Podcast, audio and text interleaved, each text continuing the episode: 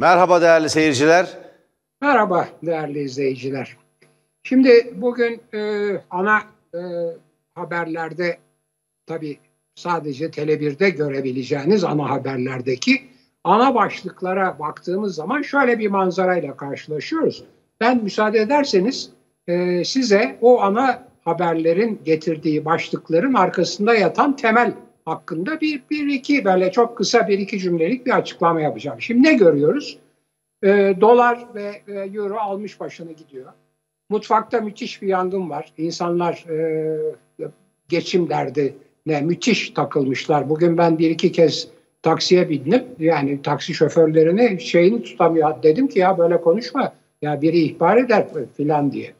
Şimdi müthiş bir ekonomik e, çöküntü var. Bir. İki, e, İçişleri Bakanı'nın hedef gösterdiği milletvekillerine saldırı oluyor. Yine İçişleri Bakanı Anayasa Mahkemesi Başkanı'na şahsen saldırıyor diyeyim, eleştiriyor şahsen, şahsına. Anayasa Mahkemesi Başkanı da buna cevap veriyor. Ya diyor yani kararlar var, şahıslarla uğraşmayın filan. Derken yani ondan önce tabii İçişleri Bakanı bir şey daha söylüyor. O çok önemli. Yani Anayasa Mahkemesi'nin savunanları, Anayasa Mahkemesi kararlarını savunanları ha iyi biz de kimin ne olduğunu öğrendik diye bir nevi fişliyor veya tehdit ediyor filan. Böyle bir ülke e, ve Finsen e, raporu var. 20 milyar dolarlık bir e, operasyondan Türkiye'de yasa dışı bir operasyondan ve bu operasyon için Türkiye'de verilen 800 milyon dolarlık bir rüşvetten ve bunun onda birine yani 80 milyon doların da bir kişinin aldığından e, söz ediyor filan. Şimdi böyle bütün bunlar birleştiği zaman ha bu arada e, tabii e, ucu her zaman Tele1'e dokunuyor biz gerçekleri vurguladığı anlattığı için. Ankara e, temsilcisi İsmail Dükel'in ve e, değerli gazeteci Acar çalışkan gazeteci Müesser Yıldız'ın da şu ki şu anda hapiste haksız ve hukuksuz olarak hapiste bana sorarsanız e, hakkında işte e, devletin gizli bilgilerini açığa vurmaktan falan e, bir e, dava açılıyor ve ağır bir hapis cezası isteniyor ki o söyledikleri bilgiler çok kısa bir süre önce yargılanan bir takım gazeteciler dolayısıyla çok konuşuldu. E, MIT açıkladı, Cumhurbaşkanı konuşmasında söyledi, bütün medyada yer aldı, fotoğraflar çıktı filan. Bir de şimdi bunlar böyle geliyor. Şimdi bütün bunları toparladığınız zaman yani müthiş bir baskı, bir sansür, medyanın yüzde 98'ine sahip olan bir iktidar yetmiyor. Cumhurbaşkanlığına bağlı bir propaganda ve karşı işte istihbarat vesaire bilgi e, dezenformasyon için e, bir e, daire kuruluyor falan. Bütün bunlar ve siz geçinemiyorsunuz ve siz geçinemiyorsunuz. Bütün bunlar niye oluyor biliyor musunuz? Çünkü siz yıllarca siyasetle ilgilenmediniz. Çünkü siz yıllarca ya büyüklerimiz bizim için daha iyi düşünür diye düşündünüz. Ve yerel seçimlerde de, milli seçimlerde de, ulusal seçimlerde de böyle ailenizden gelen e, alışkanlıklarla canım bizim aile işte eskiden beri e, Halk Partilidir. Bizim aile eskiden beri muhafazakardır. Efendim biz zaten çok dindarız onun için filan böyle bir takım e, böyle ön yargılarla filan gittiniz oy kullandınız. Aslında oy kullanma oranı yüksek Türkiye'de. Ona haksızlık yapmayalım. Yani Avrupa'dan ve özellikle Amerika'dan çok daha yüksek. Ama oy kullananlar o siyasetin kendi günlük yaşamlarını etkilediğine dikkat etmeden kullanıyor. Ya kardeşim eğer geçinemiyorsan bunun sorumlusu iktidardır. Eğer yürüdüğün yolda yürüyemiyorsan, ayağın takılıyorsa bunun sorumlusu yerel seçimdeki belediyedir. Eğer can güvenliğin, mal güvenliğin yoksa, eğer Anayasa Mahkemesi'nin kararları yok sayılıyorsa ve senin her türlü özgürlüğüne sınırlama ve kısıtlama getiriliyorsa bunun sebebi siyasal iktidardır. Buna bakacaksın. Ayrıca bakacaksın kim ne demiş? Şu anda siyasal iktidarı güç kaybeden bir partinin siyasal iktidarına koltuk değneği olan partinin genel başkanı o siyasal partinin lideri için ben bunun hesabını sormazsam namerdim demiş. Neyin hesabı? 17-25 Aralık'ta ortaya dökülen yolsuzluk iddialarının hesabı. Ben e, Cumhuriyet Gazetesi adına kendisiyle konuşmaya gittiğimde odasında Sayın Bahçeli'nin saat 17-25'i gösteriyordu. 5'i 25 geçeyi gösteriyordu. Ve onun üzerine yaptı. Yani 1960, 1900, e, 2002, çok özür dilerim, 2015 seçimlerinden sonra. Şimdi bunları eğer görmeden siz hala hem mutfaktan, mutfaktaki yangından şikayet ediyor, hem bilmem işte ya bu ne biçim iş ve her her an kapım çalınabilir, polis beni götürebilir diye korkuyorsanız ve ondan sonra da gidip ya bu siyasal iktidar da iyi işte bu yabancılar mabancılar bize bu oyunları oynuyor diyorsanız işte sizin yüzünüzden oluyor bu işler. Bunu göreceksin kardeşim. Ayrıca suçluyu ve sorumluyu dışarıda aramayın. O dış güçler İstiklal Savaşı'ndan önce de vardı. Osmanlı'yı yarı sömürge yaptılar. Sömürdüler, bitirdiler, işgal ettiler, yendiler, işgal ettiler ve Türkiye Cumhuriyeti Mustafa Kemal Atatürk'ün önderliğinde onlara karşı savaş kazandı kardeşim. O zamandan beri de bunlar karşımızda. O zamandan beri. Yani 1923'te Türkiye Cumhuriyeti Lozan e, imzalanıp Cumhuriyet'te kurulduğundan beri o dış güçler hep var. Üstelik de en yakın komşularımız Yunanistan ve Ermenistan maalesef kendilerince çok aşırı milliyetçi bir dış politika izliyorlar ve Türkiye'nin canını okuyorlar. Ve Avrupa Birliği'ne de üye şimdi Yunanistan. Amerika'da işte Sovyetler Birliği çöktükten sonra Türkiye'nin stratejik önemi azaldı. Yani Türkiye'nin önemi de azaldı. Şimdi evet hocam. Bu, yani e, dolayısıyla bugün başınıza ne geliyorsa değerli izleyiciler o sizin siyasal bizim seçmenin siyasal bilinçsizliğinden tercihlerini kötü yapmasından geliyor. Bunu bilin ondan sonra sorunları konuşalım. Çok haklısınız hocam. Çok önemli bir e, konu aslında. Şimdi işte halkçılıkla halk dal kavukluğu arasındaki fark budur. Halkçılar yani devrimciler yani toplumcular, solcular, sosyalistler halkçıdır ama halk dal kavuğu değildir. Biraz önce değerli seyirciler Sayın Emre Kongar'ın yaptığı gibi eğer halkın yanlış eğilimlerine, onların ilkel tepkilerine karşı durmuyor, onunla mücadele etmiyor, onu eleştirmiyor iseniz halkçı falan olamazsınız. O halk dal kavukluğudur. Türkiye'de popülizm de genellikle yanlış kullanılır. Halk dal kavukluğu anlamındadır. Halkçılık anlamında değildir. Elbette öyle. Yani e, ben bir çiftçiyle yapılan bir röportajı hiç unutmuyorum. Tarım bitti, tükendi vesaire falan diyor. Anlatıyor, anlatıyor, anlatıyor, anlatıyor. Peki ne yapacaksınız diyor. AK Parti'ye oy vereceğim diyor. Çiftçi tarımı bitirenin Marslılar olduğunu zannediyor. Bizatihi oy verdiği AKP iktidarı tarafından bitirilmiş ve borç batağına bitirilmiş bir tarım var. Borç batağına saplanmış bir çiftçi var.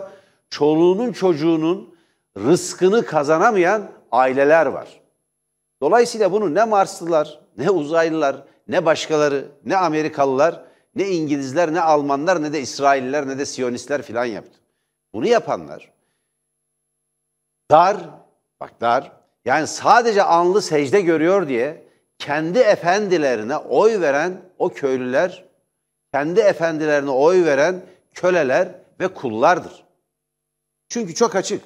Kölelerin önüne sandık koyarsan yapacakları tek şey efendilerini seçmektir. Kulların önüne sandık koyarsan yapacakları tek şey hoca efendilerini seçmek, şeyhlerini seçmek ve kendilerini sömürenleri seçmektir. Nazım Hikmet'in bir şiiri var hocam onunla tamamlayabiliriz. Yani ve eziliyorsak ve üzüm gibi, üzüm gibi, üzüm gibi kanımızdan e, şarap yapılıyorsa diye devam eder. Kabahatin çoğu senin e, dilim e, söylemeye de dilim varmıyor ama kabahatin çoğu senin canım kardeşim diye biter o şiir. Evet, kabahatin çoğu sizindir. Sizin derken tabii ki bütün yurttaşlarımızın değil. Bizim. Bizim, hepimizin. Hepimizin bir payı var. Hepimizin evet. bir payı var. Ama evet. bu toplumda bunu önceden gören, bu durumu önceden gören, uyaran, eleştiren, toplumu uyaran, ona bir yön göstermeye çalışan insanlar var. Hep söylerim. Bu toplum kadar kendi aydınına, kendi seçkinlerine karşı hoyratça davranan, kıyıcı olan, başka dünyanın hiçbir ülkesinde başka bir toplum yoktur. Ve yine bu toplum kadar şanslı hiçbir toplum yok ki. Buna rağmen bakın bu aydınlar kuşağı Namık Kemallerden beri zindanlara atılır, sürgüne gönderilir, idam edilir, öldürülür, işkence görür, açlığa mahkum edilir. Ama bu toplumun aydınları, bu toplumun Jacobenleri, bu toplumun Jön Türkleri, bu toplumun devrimcileri, bu toplumun aydınları ve entelektüelleri ne bu ülkeyi ne de bu toplumu terk etmez. Bu büyük bir şanstır. Böyle bir tarihsel ve toplumsal nankörlüğün karşısında bu toplumun umuyorum ki bir gün bu büyük şansı kullanma yeteneğine de sahip olacak bu toplum. Umuyorum ki olacak. Muhakkak. Elbette, elbette, elbette. Yani e, hocam bir aydınlarımızda özellikle sol aydınlarda tuhaf bir durum var. Yani acı çekmekten mazoşist bir tad alan, yani e, mistik bir tad alan bir kesim var. Ya 12 Eylül darbesi olur suç bizde. Niye? Yani hata yaptık, bir sürü yanlış yaptık. Ya yeter 40 yıldır kendimizi eleştire eleştire bir hal olduk. Bu işin tarihi var, sosyolojisi var, ekonomisi var, uluslararası ilişkileri var. Evet. Yani evet. şimdi emperyalizm olgusundan kopararak Türkiye'de 12 Eylül darbesini tartışabilir miyiz? Jimmy Carter ee, Ufuk Güldemir'e açıkça söylüyor. Afganistan ve İran'ın kaybedilmesinden sonra Türkiye'nin kaybedilmesini göz alamazdık diyor Amerikan Başkanı. Pakistan ve Türkiye'deki darbelerin arka arkaya gelmesi 1980'de bir tesadüf müdür? Nikaragua müdahalesi, daha biraz önce birkaç yıl önceki Arjantin darbesi tesadüf falan değil. Doğru. Küresel bir kapışmanın sonuçlarıdır. Şimdi buradan gelelim hocam. Bugün bizim devletin e, tepesinde bir kavga var sanki. Sanki diyorum Sayın İçişleri Bakanı Süleyman Soylu'nun sözlerini hatırlıyoruz. Anayasa Mahkemesi Başkanı'na açıkça saldırdı. Yani açıkça eleştirdi diyelim. Hadi yumuşatalım kavramı. Açıkça eleştirdi. Şimdi olay da şu. Şehirler arası yollarda gösteri ve yürüyüş yapılamaz hükmünü Anayasa Mahkemesi iptal etti. Bu demokrasiye, demokratik hak ve özgürlüklere uygun değildir dedi. Polisin ve kolluğun görevi, jandarmanın görevi şehirler arası yollarda gösteri ve yürüyüş yapıldığı zaman bunun güvenliğini almaktır. Trafiği engellemiyorsa, yolun e, yani e, seyrini engellemiyorsa, yani trafik akışını, yolculuk yapmayı ve ulaşımı engellemiyorsa gösteri ve yürüyüş yapmak iptal edilemez, yasaklanamaz diye bir karar aldı. Bu hükmü iptal etti. Bunun üzerine Sayın Süleyman Soylu hatırlayalım ana caddelerde, sokaklarda özgürce yürüyüş hakkının ortadan kaldırılmasını onayladınız. Polis korumasına gerek polis koruması almasına almana gerek yok. Bisikletinle işe git gel bakalım. Anayasa Mahkemesi Başkanı'na söylüyorum. Kendi arabamla tek başıma gitmeye ben varım. Sen var mısın? Şimdi dün ve önceki gün bir üslup tartışması yapmıştık. Bir İçişleri Bakanlığı'nın toplumun güvenliğini sağlamak, demokratik hak ve özgürlükleri korumak gibi bir görevi olan, e, Türkiye'de kolluğun en yüksek amiri olan bir İçişleri Bakanlığı'nın her şeyden önce belli nezaket kurallarına, hitap kurallarına ve devlet diline sahip olması gerekiyor. Evet. Yani sizi herhangi bir topluluğun şefi olmaktan çıkaracak şey bu dile sahip olmaktır. Bugün evet. Zühtü Aslan yani Anayasa Mahkemesi Başkanı e, Zühtü Aslan çok sert bir şekilde cevap verdi. Buyurun kalkın altından. Ben okuyorum cevabı bir kez daha. Ki kendisi de cevabı üstelik de yazılı verdi. Evet. Anayasa Mahkemesi Başkan Vekili bir sempozyumdan önce okudu. Açıklama evet. şöyle. Bir kere şunu söylüyor. Hiç kuşkusuz üslup ya da ifade tarzı da ifade özgürlüğünün güvencesi altındadır. Böyle hitap ediyorsunuz. Bu şık değil, bu nezaket kurallarına aykırı ama ifade özgürlükleri içinde kabul edilebilir diyor. Elbette herkes dilediği üslubu tercih etmekte serbesttir diyor. Ancak yargı kararlarından ziyade kararı verenlere odaklanan burası çok önemli. Bu diyor bir mahkemenin kurumsal kararıdır. Odaklanan ve eleştiri ötesine geçen ifadelerin fayda getirmeyeceği, zira eleştiriyi mecrasından ulaştıracağı, uzaklaştıracağı açıktır diyor. Asıl sert yanı da şu, önemli yanı da şu. Terörle mücadele tarihinde demokratik devletlerin zaman zaman düştükleri bir tuzak vardır. Bazen hukuku bir kenara bırakarak ya da bir süre askıya alarak mücadele etme zorunluluğundan bahsedilir. Aslında bu tam da teröristlerin istediği şeydir.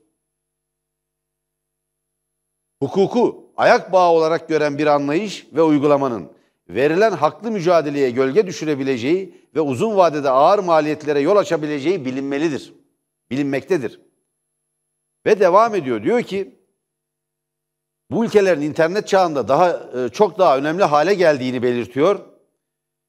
Ve e, Anayasa Mahkemesi'ne bireysel başvuruda internet yoluyla kullanılan hak ve özgürlüklere yönelik sınırlamaların da anayasanın 13. maddesinde belirtilen kriterler, kriterlere uygun olması gerektiği belirtiliyor. Şimdi hocam iki şey söylemiş oluyor. Terörle mücadele bahanesiyle demokratik hak ve özgürlükleri askıya almak teröristlerin işine yarar diyor. Bu çok sert bir cevaptır. Evet. Sayın İçişleri Bakanlığı yani terörle mücadeleden sorumlu olan Sayın İçişleri Bakanlığı yönelik çok sert ve bir evet. e, cevap ve bir ciddi üslup eleştirisidir. Şimdi ortada şöyle bir tablo var. Evet efendim. Yargının bağımsızlığını ortadan kaldıran AKP iktidarı kısmi bir yargı özelliği karşısında bile ülkeyi yönetemez hale gelmiş durumda. Evet. Yargı evet. mimarisinin en tepesindeki isimle bu ülkenin İçişleri Bakanı böyle bir üslupla tartışıyor. Tablo bu. Bu bir evet. yönetememe halidir. Bu bir paralize olma halidir.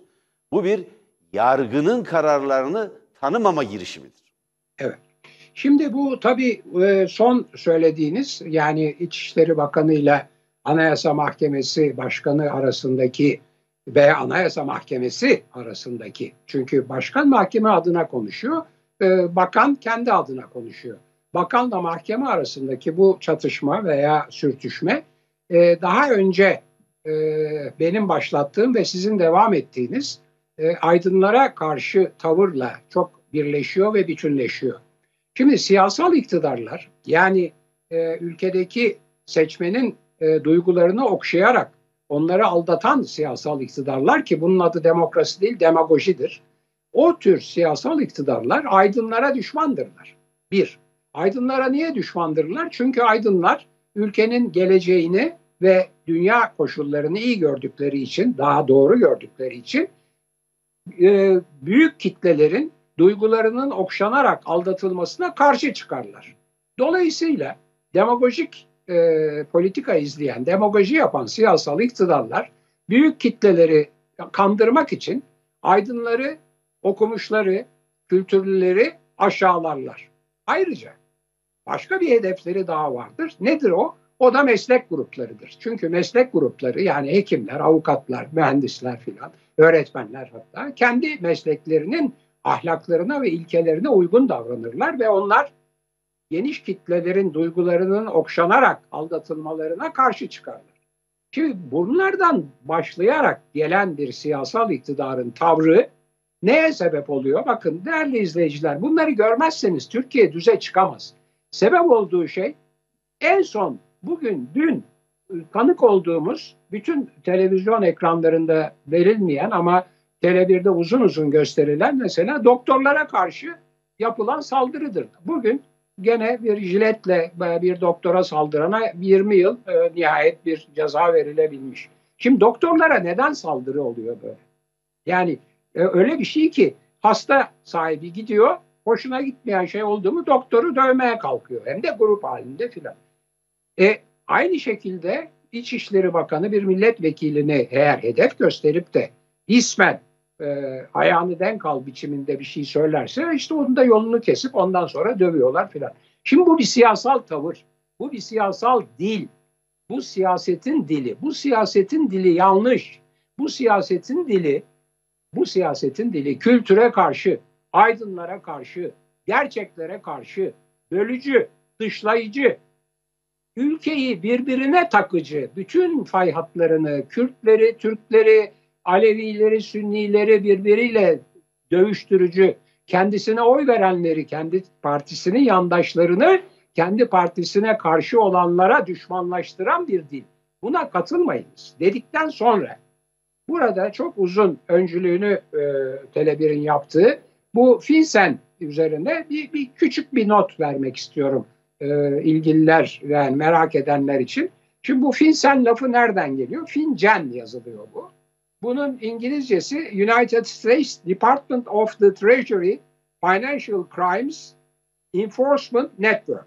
Şimdi FinCEN, FinCEN e, ağı diye Türkçe'ye çevrildi. O network'ten geliyor. Bu şu yani Birleşmiş Birleşik Amerika'nın e, Hazine Bakanlığı'na bağlı e, finansa ilişkin suçları izleme e, gücünün e, ağı veya işte network'ü, şebekesi de denebilir. Şebekede ama şebeke kötü anlamdadır. O ağ deniyor, network.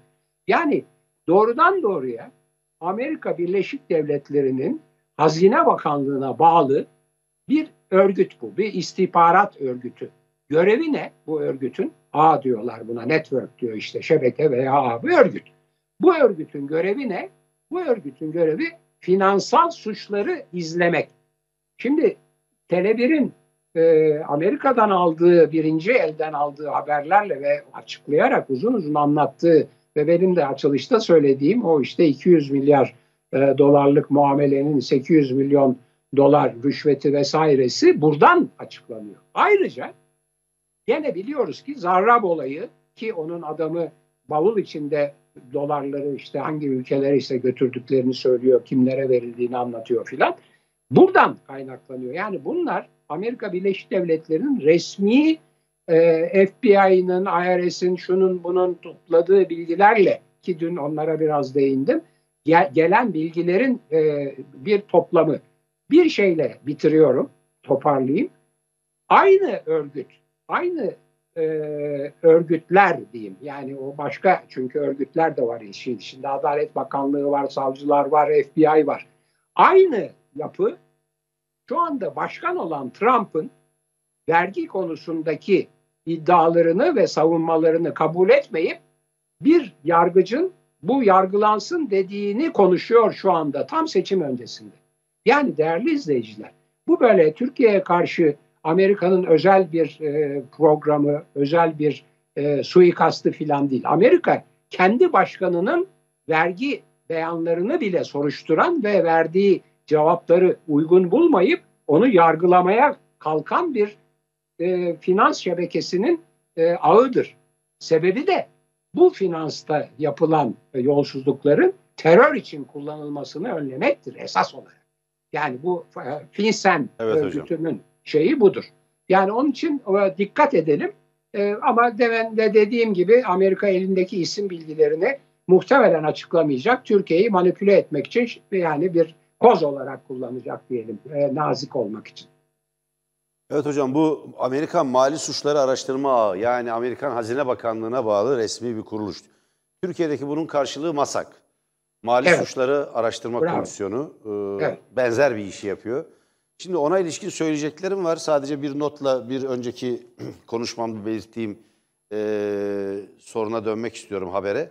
Şimdi Anayasa Mahkemesi Başkanı'nın e, internet çağında temel hak ve özgürlüklerin korunması konulu bir sempozyumda bu açıklaması okunuyor. Onu evet. belirtelim. Bu da anayasaya bireysel başvuru hakkının kabulünün 8. yıl dönümü nedeniyle düzenleniyor bu sempozyum. Anayasa Mahkemesi Başkanı e, Zühtü Aslan, kayınpederinin vefatı nedeniyle e, Maraş'a e, gittiği için açılış konuşması için hazırladığı metin Anayasa Mahkemesi Başkan Vekili Hasan Tahsin Gökcan tarafından okundu. Bunu belirtelim. Bu bugün yaşandı ve çok önemli altını bir kez daha çizmek istiyorum. Bazen hukuku bir kenara bırakarak ya da bir süre askıya alarak terörle mücadele etme zorunluluğundan bahsedilir. Aslında bu tam da teröristlerin istediği şeydir diyen bir açıklama bu. Bunun çok önemli olduğunu düşünüyorum. Türkiye'de son 20 yıldır hatta son 30 yıldır hakim olan bir anlayışa karşı Anayasa Mahkemesi'nin bir direnme eğilimidir. Yani Doğru. terörü bahane ederek demokratik hak ve özgürlükleri kısıtlama girişiminin karşısında Anayasa Mahkemesi direnmeye çalışıyor. Türkiye'nin bütün demokrasi güçlerinin bu çabaya katkıda bulunması gerekiyor bence. Bu önemli bir çabadır. Doğru. Önemli bir çabadır. Yani e, Sayın Süleyman Soylu ile Anayasa Mahkemesi Başkanı Zühtü Aslan, e, Sayın Zühtü Aslan arasındaki bir polemik değildir bu. Türkiye'de demokratik hak ve özgürlüklerin korunup genişletilip genişletilemeyeceğine ilişkin esaslı bir tartışmadır, esaslı bir mücadeledir. Şimdi oradan gelelim dün sorduğumuz soruya. Ben merak ediyorum dedim ve sordum. 800 milyon dolar Türkiye'de rüşvet dağıtılmış. Kim söylüyor bunu? Sarraf'ın yani Rıza Sarraf'ın kuryeliğini yapan Adem Karahan. Nerede söylüyor? Mali suçları araştırma ağı olan FinCEN'ın yani hazine Amerikan hazinesine bağlı bu resmi kuruluşa verdiği ifadede. Ve bu ifade rapora aktarılıyor ve basına veriliyor. Şimdi bu daha son derece yeni. Daha bu hafta başında. Yani pazartesi ortaya çıkan ve Tele1'in ısrarla üzerinde durduğu ve başka televizyon kanallarının yanından geçtiği, üzerinden atladığı, görmediği, göstermediği bir haber. Önemli bir haber, hepimizi ilgilendiren bir haber. Sarraf'ta verdiği ifadede bunu belirtiyor. Yani İran'a İran'a uygulanan Amerikan ambargosunun delirmesi için yürütülen paralel ticarette Türkiye'nin bu ambargonun kırılmasına katkıda bulunmasının bence hiçbir sakıncası yok. Amerikan ambargosunun mazlum bir millete karşı uygulanmasına karşı çıkmak gerekir. Bunda hiçbir sakınca yok. Buradaki mesele bu arada milyonlarca dolar rüşvetin dönmesidir. Devletin kirletilmesidir. Devletin çürümesidir. Yani yüz kızartıcı bir suçtur. Milletin hakkı olan yani normalde bu ticarette aracılık yapan bankalar kimse onlara verilmesi gereken paranın paylaşılmasından ibarettir. Açıkça bunun savunulmaması anlamına geliyor. Yüzde altısını ben alıyordum bu ticaretten. Bunun da 800 yani o yüzde altısı 2 milyon dolar 2 milyar dolar ediyor ya da 3 milyar dolar ediyor tam e, rakamları belirteceğim. Bunun 800 milyon dolarını rüşvet olarak dağıtıyor ve bunun yüzde onunu yani 80 milyon dolarını da değerli seyirciler bir kişiye verdiğini söylüyorlar. Bugün Özgür Özel dedi ki şahıs devletinde yani tek adam yönetiminde bu bir kişi kimdir? Bunu bulabilecek miyiz, bulamayacak mıyız göreceğiz dedi. Ama siz bulamazsanız biz mutlaka bulacağız ve bunun hesabını soracağız dedi. Şimdi bu çok önemli bir hikaye. Çok önemli bir haber. Ve e, şimdi bakın ilk tespitlere göre Sarraf 20 milyar dolarlık bir para trafiğini yönetiyor. 20 milyar dolar değerli seyirciler. Kurye bu Adem Karahan'ın açıklamasına göre Sarraf bu işten %8 komisyon alıyor. Verdiği ifade bu. Ve yarısını Türk hükümetindeki yetkili isimlere verdiğini ileri sürüyor. Şimdi acayip bir durum. %8 komisyonun yarısını yani %4'ünü dağıtıyor. Şimdi bu verilmiş bir ifade yani Karahan'a göre Adem Karahan'a göre bu para 800 milyon dolar. Ve yine Adem Karahan diyor ki Sarraf bana hükümet de bu işin içinde rahat ol dedi diyor. Şimdi iddia bu. Ciddi iddia. Şimdi yapılması ben gereken iş çok şu. özür dilerim. Hemen bir araya gireyim siz devam edin. Sizin Buyurun hocam. söylediğiniz sayılarla bir hesaplama yaptım hemen. Eğer 200 milyar dolarlık bir olay varsa bunun 20 milyar hocam. yüzde- 200 değil. 20. Kaç 20. efendim? 20 milyar dolar. 200 değil. Tamam. 20 tamam. Peki. Tamam. Peki. Tamam. Evet. Şimdi hükümet bu işin içinde rahat ol diyor. Şimdi hatırlarsınız kuryeler üzerinden 30 kiloluk çantalarla yüzlerce kez seyahat edilerek altın taşındı. Şeyle e, İran'la Türkiye arasında. Altın üzerinden bu ticaret gerçekleştirildi. Hatta zaman zaman havaalanında bazı e, e, ne diyelim kargolar, e, kargo paketleri patladığı için ortalığa aprona altınlar saçıldı. Bu da gazetelerde ve televizyonlarda, çeşitli internet sitelerinde haber oldu. Neyin parası, kimin parası diye. Uçak dolusu altınlar gitti geldi ve Türkiye bir ara en çok altın ihraç eden ülkeler arasında sayıldı bu nedenle. Yani bu altının nereye gittiği, niye ihraç edildiği, neden satıldığı bir türlü anlaşılamamıştı. Bu ticarette anlaşıldı. Şimdi durum şu. Tutarlı bir anti-emperyalist ülke olmak, tutarlı bir Amerikan karşıtı iseniz eğer, Amerikan emperyalizmi karşıtıysanız, daha doğru bir ifadeyle, daha doğru bir terminoloji kullanırsak eğer, bunu açıkça ilan edersiniz. Ve dersiniz ki ben İran ambargosuna karşıyım, Türkiye Cumhuriyeti karşıdır. Ve İran ambargosuna karşı olduğu için de İran'la doğalgaz ve petrol ticareti yapmaya devam edecektir. Uluslararası piyasalara bu doğalgaz ve petrolün aktarılmasına da, da yardımcı olacaktır dersiniz. Bunun sonuçlarına da katlanırsınız.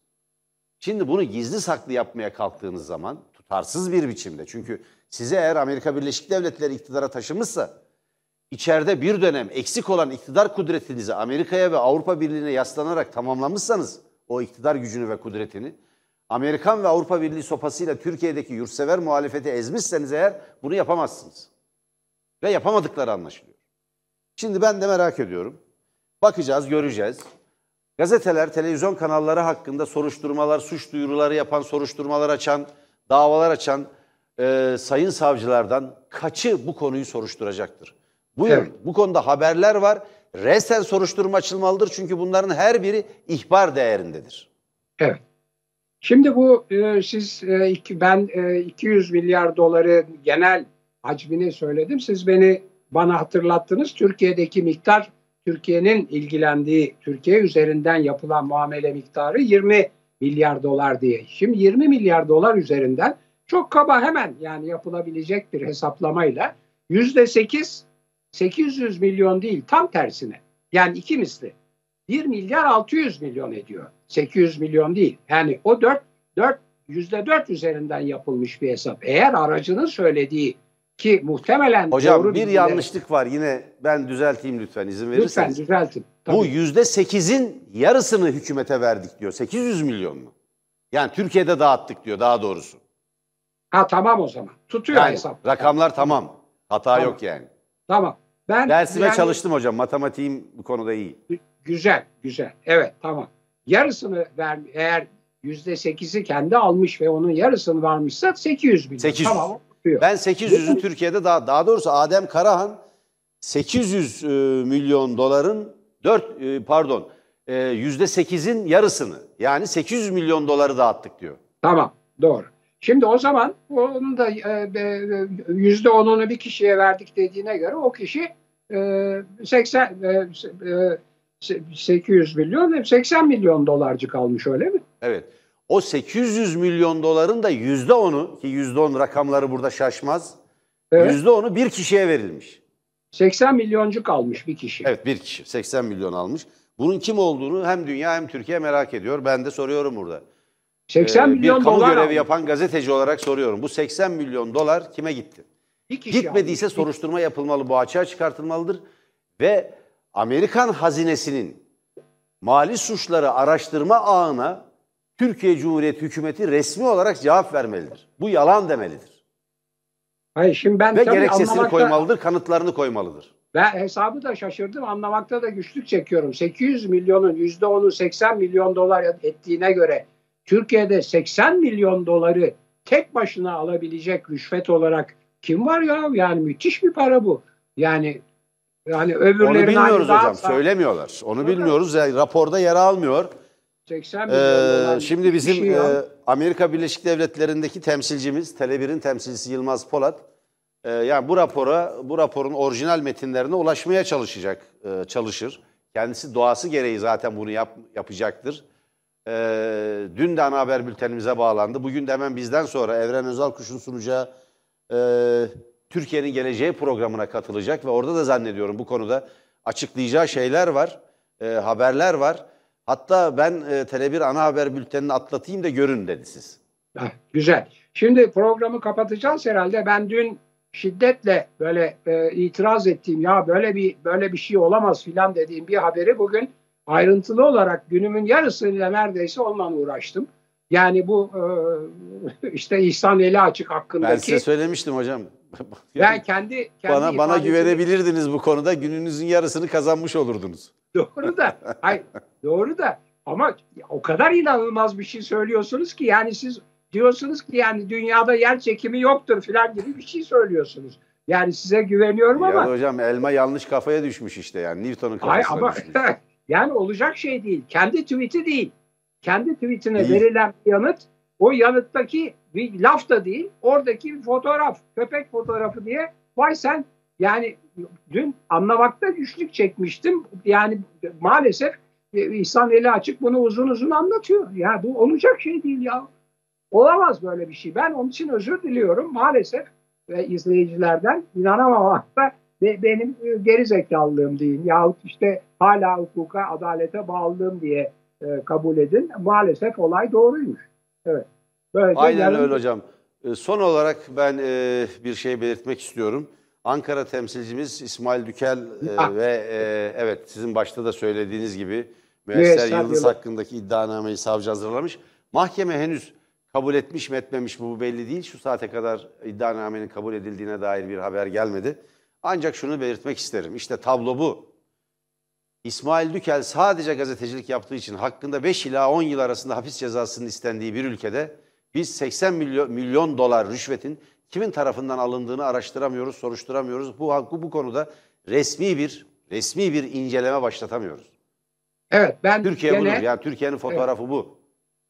Evet Amerika'nın o ismi bildiğini ama o ismi açıklamayıp Türkiye'yi Bir yönlendirmek şantaj için un- şeyi olarak, malzemesi, evet. silahı olarak elinde Koz. tuttuğunu düşünüyorum ben de. Evet, Katılıyor hocam? Şantaj ben demiyorum. Bir leverage, bir koz olarak kullanacağını düşünüyorum. Şantaj, bu şantaj. Amerika Yani, Birleşik evet. Devletleri yapar. Emperyalizm her şeyi yapar. Emperyalizm komplo demektir. Şantaj demektir. Evet. Bizim Türk adaleti... Şimdi hocam bir inşallah- çok önemli bir son dakika haberi açıklıyorum. Değerli seyirciler lütfen dikkat edin. Lütfen dikkat edin. 18 dakika programı devam ederken biraz önce Rıza Sarraf ve bu Amerikan e, mali suçları araştırma ağına, ağının raporuna ilişkin bizim biraz önce Sayın Emre Kongar'la birlikte üzerine durduğumuz haberlerin tamamına erişim engeli ve haber yasağı geldi. Hayda. Buyurun işte Türkiye bu. Buyurun. E Biraz işte önce oylarımız- arkadaşlarımız kulağıma söylediler benim rejiden. Biraz önce Rıza Sarraf'la ilgili Türkiye'de dağıtılan rüşvetlerle ilgili haberlerin tamamına erişim yasağı getirildi. Evet. Oylarımızla iktidara getirdiğimiz e, şeyler yapıyor bunu. Hocam o zaman. Nazım'ın şiiriyle bitireyim mi? İzin verir misiniz? Tabii tabii lütfen. O İyi sizin olur. sözünü ettiğiniz. Niye kabahat bizim? Akrep gibisin kardeşim. Evet. Korkak bir karanlık içindesin. Akrep gibi. Serçe gibisin kardeşim. Serçenin telaşı içindesin. Midye gibisin kardeşim. Midye gibi kapalı, rahat. Ve sönmüş bir yanardağ ağzı gibi korkunçsun kardeşim. Bir değil, beş değil, yüz milyonlarsın maalesef. Koyun gibisin kardeşim. Gocuklu celep kaldırınca sopasını sürüye katılı verirsin hemen. Ve adeta mağrur koşarsın salhaneye. Dünyanın en tuhaf mah- mahlukusun yani. Hani şu derya içre olup deryayı bilmeyen balıktan da tuhaf. Ve bu dünyada bu zulüm senin sayende. Ve açsak, yorgunsak, alkan içindeysek eğer ve hala şarabımızı vermek için üzüm gibi eziliyorsak kabahat senin. Demeye de dilim varmıyor ama kabahatin çoğu senin. Canım kardeşim. Kabahatin çoğu senin. Hoşça kalın. Evet. Yarın görüşmek üzere.